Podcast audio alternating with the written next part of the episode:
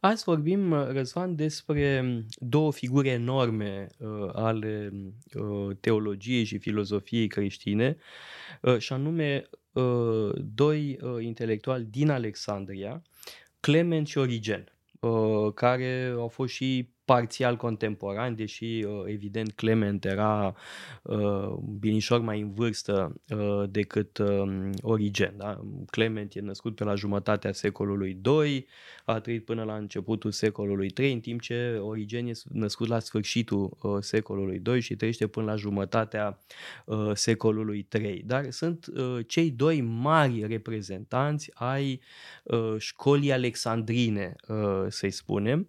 Uh, sigur Sigur că Origen e mai important prin uh, influența lui uh, uh, colosală, dar trebuie vorbit totuși și despre uh, Clement uh, din Alexandria, uh, care uh, a a adus filozofia aproape de teologie, de fapt e o sinteză uh, între filozofie și uh, gândirea uh, teologică. Din punctul ăsta de vedere, el e foarte uh, important, iar Origen va continua uh, în același uh, sens. Uh, și, de pildă, Clement uh, are o uh, teză esențială, uh, și anume aceea a uh, anteriorității iudaismului uh, față de filozofia greacă. Adică filozofia greacă uh, este legitimă pentru că, de fapt, preia înțelepciunea uh, evreiască, um, adică revelată, da? înțelepciunea revelată, de fapt Moise uh, este precursorul lui Platon sau exact mai, mai, mai exact Platon l-a preluat pe uh, Moise, ceea ce evident că este o uh, absurditate, dar e o absurditate foarte interesantă, uh, în sensul că uh, e o manieră de a uh, legitima recursul la uh, filozofie. Nu e întâmplător că cei doi uh, s-au născut și sunt activi în Alexandria, un oraș extraordinar de important din punct de vedere cultural și nu e nici prima, nici ultima dată când ne vom întâlni cu el. Uh, am vorbit despre Filon, marele învățat uh, evreu de limbă greacă Pe din Filon Alexandria. e un fel de precursor al Precursor uh, al celor doi, celor Clement doi. și Origen. Sigur, pentru că și el vrea să creeze o sinteză între religie, bun, în cazul lui iudaism și gândirea filozofică Dar greacă. ăștia trei sunt foarte apropiați. Uh, Filon, Clement și Origen. Și, bineînțeles, mai încolo vom vorbi despre neoplatoniști, vom vorbi despre Amonius Sacas și Plotin, uh, iarăși uh, din Alexandria. Uh, Și aici se întâlnesc aceste curente intelectuale extraordinar de importante. Uh, E interesant să vedem cum m, pot fi compatibile filozofia și religia, care până la urmă este un act de credință. Dar credință nu oricum. Și aici cred că uh, e valabil și pentru Clement și pentru Origen. Uh, cred că e valabilă ideea că filozofia este o pregătire pentru credință, pentru credința justă. Și credința nu e ceva pasiv, ci este ceva activ, ceva ce se educă, ceva ce se practică, dar pe baze intelectuale solide.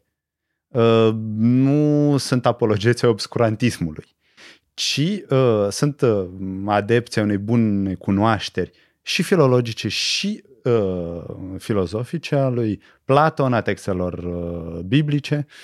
Uh, bun, Clement, dar mai ales Origen, va avea un loc foarte important în a stabili canonul uh, textelor din Noul Testament. Uh, acum, în cazul lui Clement, bun, cred că cele mai importante trei cărți sunt uh, uh, trilogia cu Protrepticos, uh, Pedagogul și Stromata. Uh, acum, Protrepticos, în- acolo încearcă să-i convingă pe uh, păgâni, pe greci, să se convertească la creștinism. Și trasează un fel de istorie, un fel de genealogie a religiei grecești în șapte etape. Sigur, șapte e un număr uh, încărcat simbolic. Uh, bun, avem un, o genealogie și o critică a religiei uh, grecești, care, sigur, are anumite părți bune, numai că este prea ritualistă, uh, prea încărcată de misticism și, până la urmă, și insuficientă din punct de vedere moral. La Cleme, bineînțeles, ca la orice autor creștin care se respectă, avem dimensiunea asta moralistă. Uh, și arată superioritatea uh, gândirii creștine, abordării creștine. Deci asta în Protrepticos. În Pedagogos vorbește despre Isus. Despre asta e vorba în principal, uh, Isus care este uh, fără de păcat, bineînțeles, care este apatetic, dar nu în sensul nostru model apatic, uh, știm ce înseamnă astăzi, lipsit de vlagă, nu. Ci e vorba de o noțiune grecească, elenistică, stoică chiar, de uh, persoane lipsite de pasiuni. Da, de adică, despătimire. Despătimire. De, bun, uh, pasiunile privite ca ceva rău. Sunt, pasiunile te fac pasiv. Da, Or... e idealul uh, filozofic al mm. depășirii uh, pasiunilor. Da? Găsim asta în stoicism, găsim de asemenea în uh, epicurism, uh, de fapt cam în toate curentele uh, filozofiei antice găsim această uh, preocupare. Uh, acum, ideea asta că filozofia pregătește pentru uh, credință o găsim și mai devreme la Justin, uh, filozoful despre care am vorbit uh, data trecută. Uh, dar aici cred că e o elaborare mai îndrăzneață și oricum va continua asta cu Origen. Da.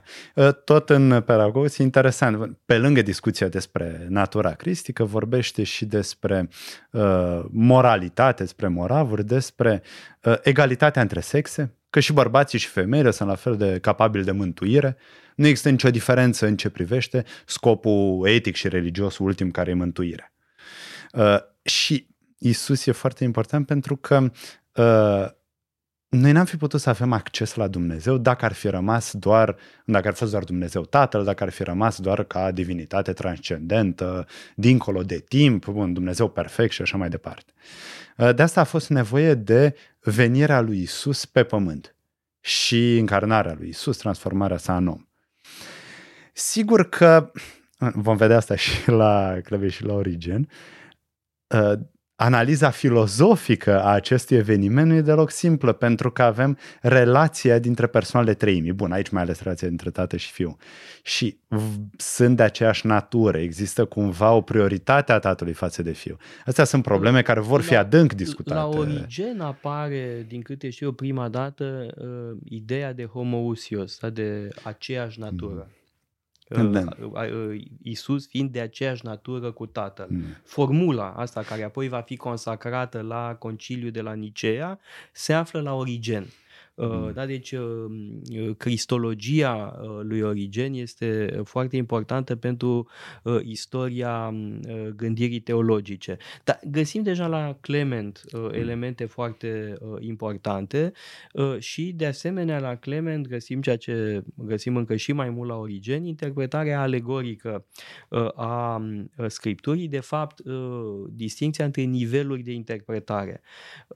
La Origen nivelurile de interpretare ale scripturii corespund uh, structurii uh, ființei umane, și anume corpul, uh, sufletul și spiritul. Da? Și atunci ai o interpretare uh, trupească uh, somatică, cum spune el, da? deci o interpretare trupească, adică literală, uh, apoi uh, cea sufletească interpretarea morală și în sfârșit a treia uh, interpretare, cea care are legătură cu logosul, dar e interpretarea logică, dar nu în sensul uh, nostru, ci o interpretare spirituală, da? care ne ajută să uh, conectăm spiritul nostru cu logosul uh, etern.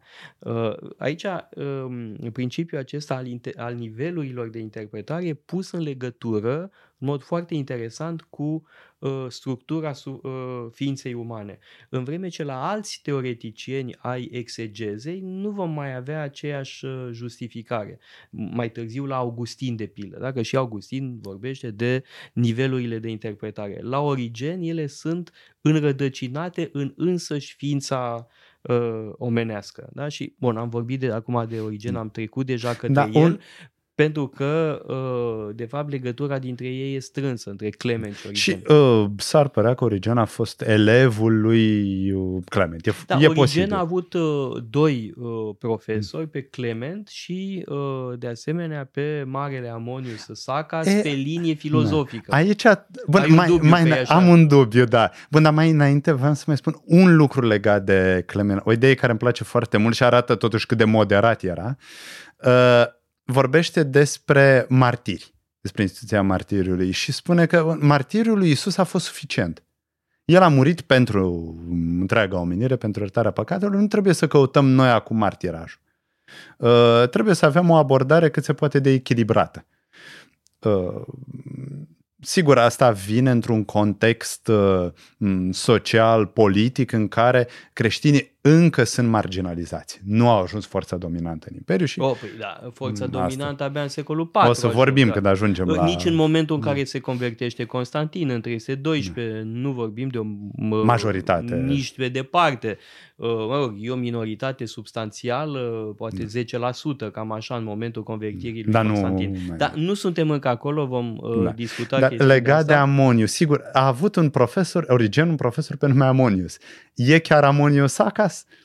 discutabil. Asta l-ar face coleg de clasă, cu coleg plotin. de bancă cu plotin. Sigur, e o poveste foarte frumoasă, interesantă. Dar nu e imposibil. Nu e imposibil și nici nu e absurd din punct de vedere conceptual, din punct de vedere filozofic. Acum, nu știm dacă e chiar uh, precisă din punct de vedere istoric. Da, bun, hai să Să mai spunem câteva lucruri despre uh, Origen. Cum spuneam, cristologia uh, uh, origenistă este esențială, da? pentru că el uh, vorbește despre logos uh, ca fiind uh, ființa prin care lumea e creată. Uh, logosul este uh, înainte de facerea lumii, da? el e, uh, uh, este născut, uh, dar nu făcut, născut, dar nu făcut, adică e uh, coetern, dar totodată uh, născut în sensul că uh, Uh, în viziunea lui Constantin există totuși o subordonare uh, a fiului față de tată.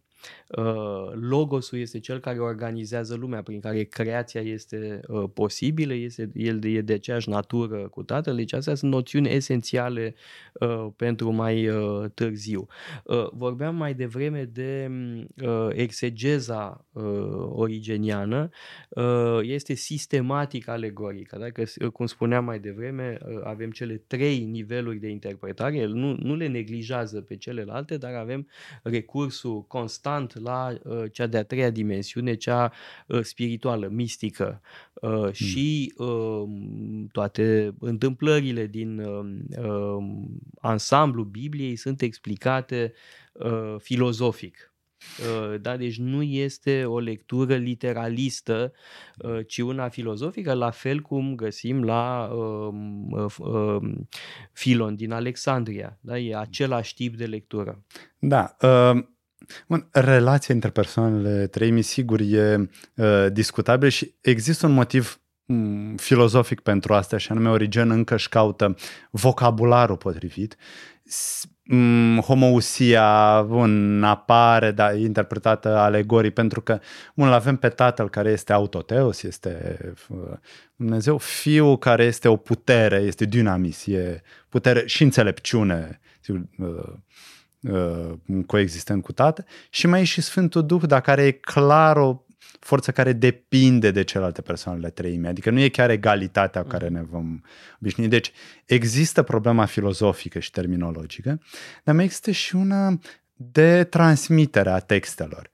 Pentru că opera principală a lui Origen, să zicem, un tratat care se numește despre principii. Ori tratatul a fost scris în greacă și nouă în greacă ne-au mai parvenit doar anumite fragmente. Avem opera tradusă în latină de un domn pe nume Rufinus, dar mult mai târziu, la vreo 100 și ceva, 200 de ani după. Uh, ori traducerea în latină pare că e un pic îmblânzită.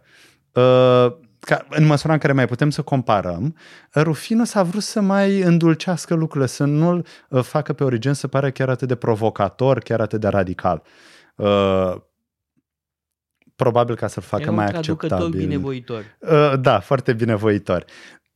Bun, Origen până la urmă ajunge să fie condamnat la învățăturile ajung să fie condamnate prin implicarea lui Stinian mult mai târziu în secolul 6. Da. Uh, și... și poate că i-au condamnat pe baza textelor grecești pe care noi nu le mai avem în totalitate. Uh-huh. Rămâne Dar, un mister. E vorba despre învățătura apocatastazei, adică uh, restaurării tuturor lucrurilor. Nu? Cred că așa putem traduce apocatastaza, uh, adică o revenire a uh, tuturor lucrurilor către principiul uh, divin. Da? Pentru că răul, uh, păcatul, este îndepărtarea de Dumnezeu. Și atunci apocatastaz, adică reconcilierea generală, înseamnă o revenire a toate la Dumnezeu. Când e Dumnezeu în toate, tot în toate. Da? Sigur că e un fel de spiritualizare a esatologiei. Da? Nu mai e apocalipsa în varianta, mă rog, mm. cum să spun așa, spectaculoasă da? și luată, dramatică, dramatică mm. luată ad literam. În sensul ăsta, esatologia este, cum spuneam, spiritualizată și e vorba de fiecare individ în parte, de fiecare suflet în parte, care se întoarce către uh, Dumnezeu și este reintegrat în uh, plenitudinea divină. Da, mântuirea universală și mântuirea universală înseamnă și mântuirea demonilor. Uh, absolut toate sufletele vor ajunge din nou la Dumnezeu. Uh, acum, asta se întâmplă prin reîncarnări, prin reîncarnări succesive sau nu. Nu este 100% clar. Posibil. Ă, oricum aici se vede gândirea platonistă a lui Origen, pentru că toate sufletele sunt create egale la început. Cele care nu-și pierd iubirea față de Dumnezeu ă, rămân îngeri, ă, cei care își pierd complet iubirea față de Dumnezeu devin demoni, noi suntem undeva pe la mijloc. Dar toți trebuie până la urmă să renunțăm la partea materială, la partea trupească, astfel încât să revenim la principiul inițial. Deci asta e gândire care poate să fie acceptabilă și pentru un platonist. Numai că ceea ce face Origen prin doctrina asta apocatastazii este să vorbească mult despre istorie. Uh, un lucru totuși destul de nou pentru platonism. Pentru că în gândirea greacă clasică, la Platon, la Aristotel, speciile sunt eterne, universul e așa cum e. Sigur, putem vorbi despre anumite mituri ale creației, dar uh, creștinismul și Origen în particular introduc un simț mult mai puternic al istoriei, al dezvoltării în timp. Al, vin la pachet cu această apocalipsă nedramatică, cum îi spuneai. Și în același timp trebuie să menționăm că Origen nu e platonist 100%. Bun, odată vorbește despre istorie, dar uh, îi critică sau răspunde platoniștilor care atacă creștinismul. Uh, cazul arhi cunoscut, celebru, este un anume Celsus. Uh, platonist uh, cu carne de membru, platonist pur sânge, care atacă creștinismul, spune că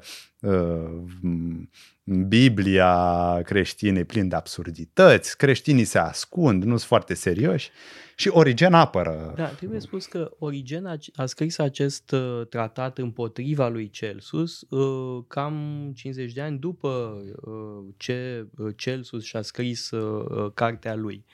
Uh, da? Deci, uh, cartea lui Celsus ne este cunoscută doar prin Origen. Uh, adevărul e că e foarte generos în citate. Dă citate foarte ample din uh, Celsus și în felul ăsta, slavă Domnului, putem recompune uh, opera uh, lui Celsus. Celsus, uh, sigur că e foarte critic la adresa uh, creștinilor, dar e totuși destul de bine informat. Dacă compari cu alte uh, critici mai vechi uh, adresate creștinismului, avem de a face cu o critică deja mult mai informată. Uh, sigur că el preia și uh, uh critici din tradiția rabinică uh, la adresa creștinismului, da? de pildă uh, ideea că Isus ar fi Uh, fiul unui anume Pantera. Uh, da, e, e, așa știm da, de această uh, teză prin Celsus, dar ea există și în medii uh, iudaice. Uh, da, deci uh, Slavă Domnului, Origen ne-a uh, păstrat prin citatele lui foarte generoase această critică a uh, creștinismului din a doua jumătate a secolului II. Și nu trebuie să uităm de opera filologică a lui Origen, marele tratat sau compendiu Hexapla cu uh, Biblia în șase limbi.